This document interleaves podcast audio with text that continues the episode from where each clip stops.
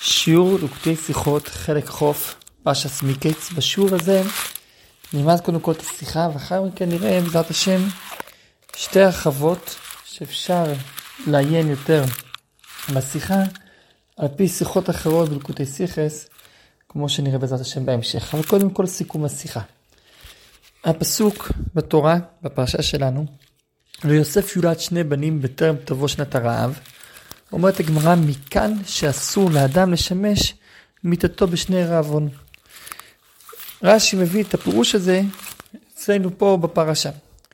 התוספות שואל, רגע, יוכבד הרי נולדה בין החומות, ובאותו עת היה את רעב. כי אם כן, איך אפשר להגיד שלוי, אבא של יוכבד, עבר על איסור חס ושלום? הרי כתוב שאסור לשמש מיתתו. אותו דבר גם כתוב שיצחוק. שימש מיתתו ואבימלך רואה אותו מצחק. ראה הוא משמש מיתתו. הרי היה אז רב בארץ, איך זה יכול להיות? אז יש שהם פירשו שזה לא ממש איסור, מדס חסידס, יש שפירשו שמי שעדיין אין להם בן ובת, אז זה מותר, או שזה בליל טבילה זה מותר, או שרק שישראל שרויים בצער יש איסור, אבל אם העולם שרוי בצער אין איסור. אבל מזה שרש"י לא מסביר את התמיהות מיצחוק ולוי, שזה תמיהות בפשט. כי בעצם זה שהתורה מביאה את זה, זה תמיהות בפשט. אז עצם זה שהוא לא מביא את זה. ועצם זה שבפרשה שלנו הוא מביא את זה בלשון של איסור. זאת אומרת שזה אסור ממש. אז אי אפשר להגיד שזה מידת חסידות, אי אפשר להגיד שהוא סומך איזה תירוץ. אז חייבים להגיד שלפי רש"י הקושייה הזאת בכלל לא קשה. דבר נוסף, התורה הרי אומרת שיוסף יולד לפני, ורש"י כותב מכאן, זאת אומרת שפה הדגש של מכאן. אבל רגע, בפרשת נוח כתוב, ובאת אל התיבה, אתה ובניך ואשתך ונשי בניך יטרח. ואז לומדים שנאסר לו תשמיש המיטה, נאסרה לו באותם שנים, משנה רעבון. אז אם כן, אז זה לא דווקא מכאן, זה כבר מנוח גם כן. ורש"י עצמו אומר שנוח היה אסור בבני שעולם שורי בצער, אז למה הוא אומר שזה מכאן המקור האיסור, אם כבר יש את זה קודם? אלא מה? עונה הרבי דבר נפלא. כשרש"י כותב מכאן, הכוונה היא שכאן זה המקור. נכון, בפרשת נוח זה גם כתוב. אבל בפרשת נוח, דבר ראשון, לא היה שם בכלל עוד עולם חוץ מנוח ומשפחתו, כי כל העולם הושחת, וימח את כל היקום. אלא מה? מי היה? רק את נוח ומשפחתו, וגם הם היו בצער. אז לכן שם זה אין חידוש, שם זה בוודאי, כי כשאדם עצמו בצער.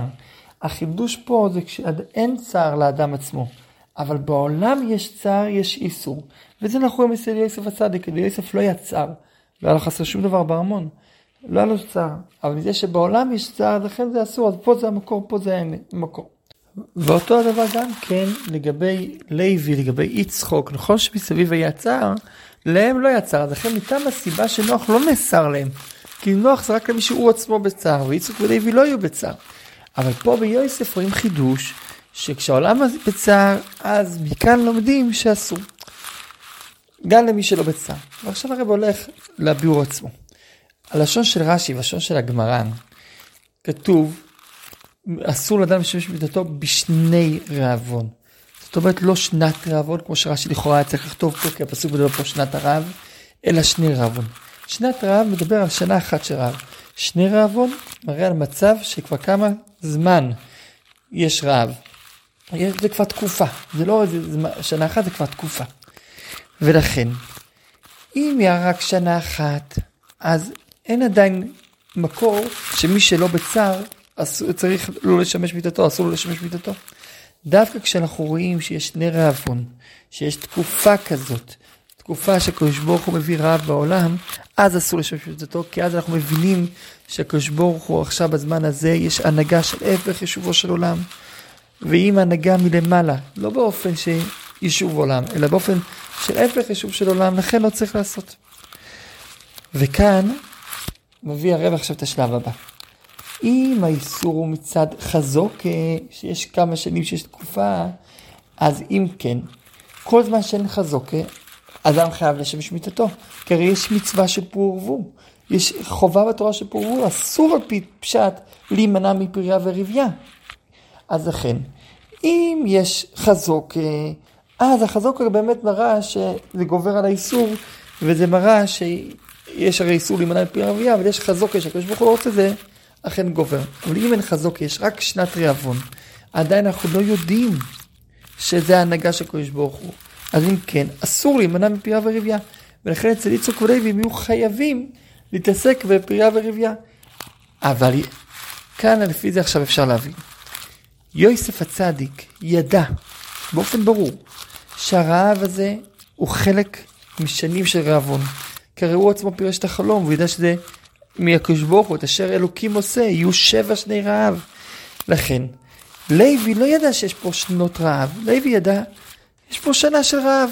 הרי מכזה שיוכבד נולדה בסוף השנה השנייה, אז אנחנו חייבים להגיד שסך הכל מדובר פה על לידה של סוף שנה שנייה, זה אומר שהריון תשע חודשים קודם, ואפילו נגיד פחות.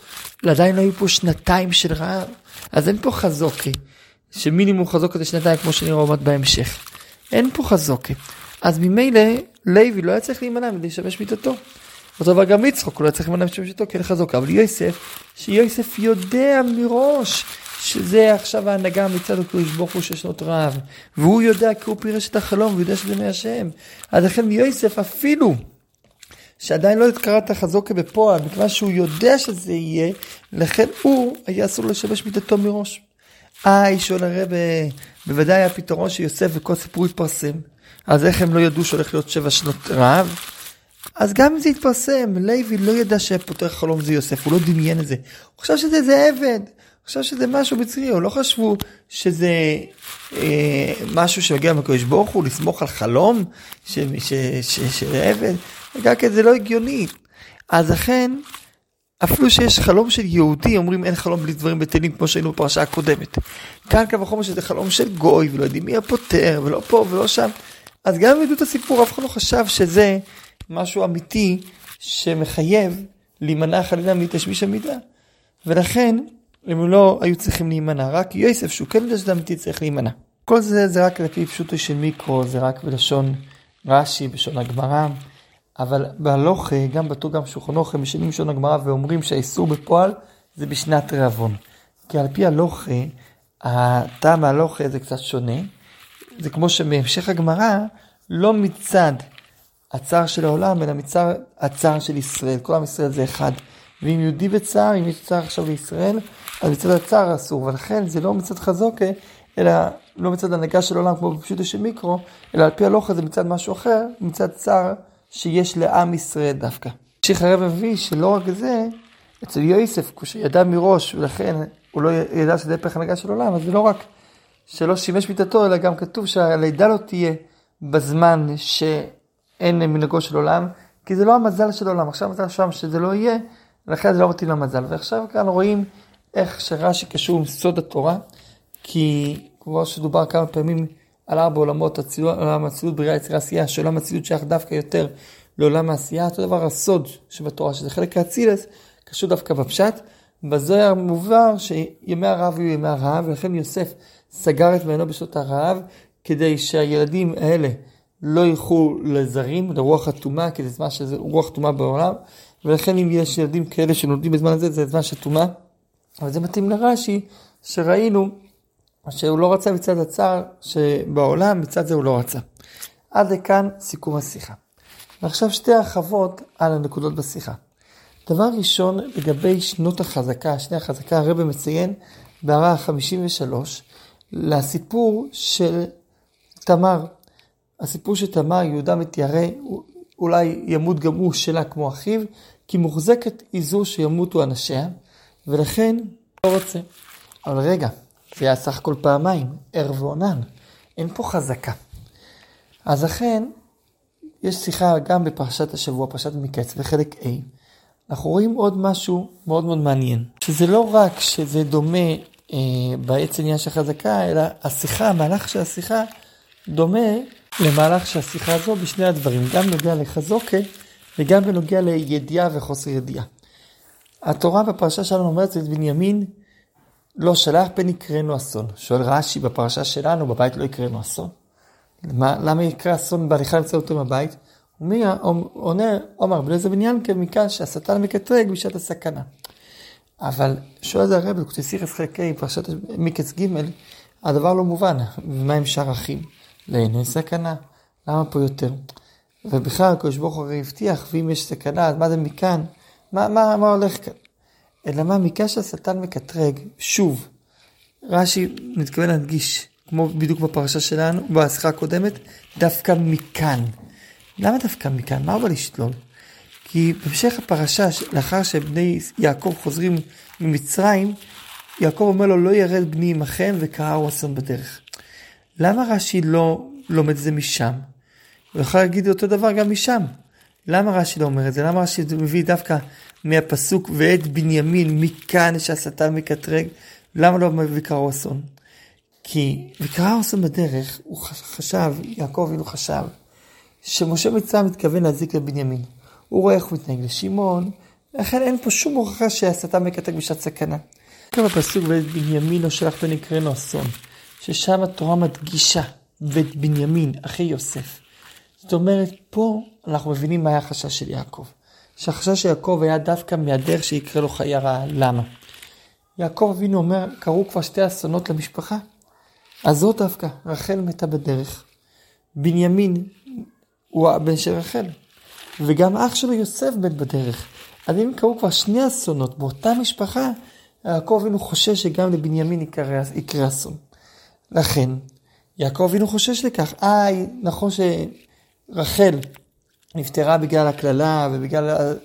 זה לא משנה. הקללה עצמה לא, לא הייתה גורמת לבד. כשיש דרך ודבר נוסף מצטרף, זה מסוכן. שזה וזה ביחד גורם. הדרך גורם לסכנה וגם משהו נוסף. לכן, הדרך לבד לא הייתה הורגת את רחל, גם הקללה לבד לא הייתה הורגת את רחל. אבל כשיש את הקללה ויש את הדרך, ביחד זה הורג את רחל. לכן יעקב אינו חושש, הוא אומר, פעמיים קרה פה אסון. אבל בני יעקב לא חוששים לזה. כי בני יעקב יודעים שיוסף לא קרה לו אסון בדרך, הם יודעים שלא קרה לו כלום. יודעים שרק לרחל, אז אם כן זה רק מקרה אחד.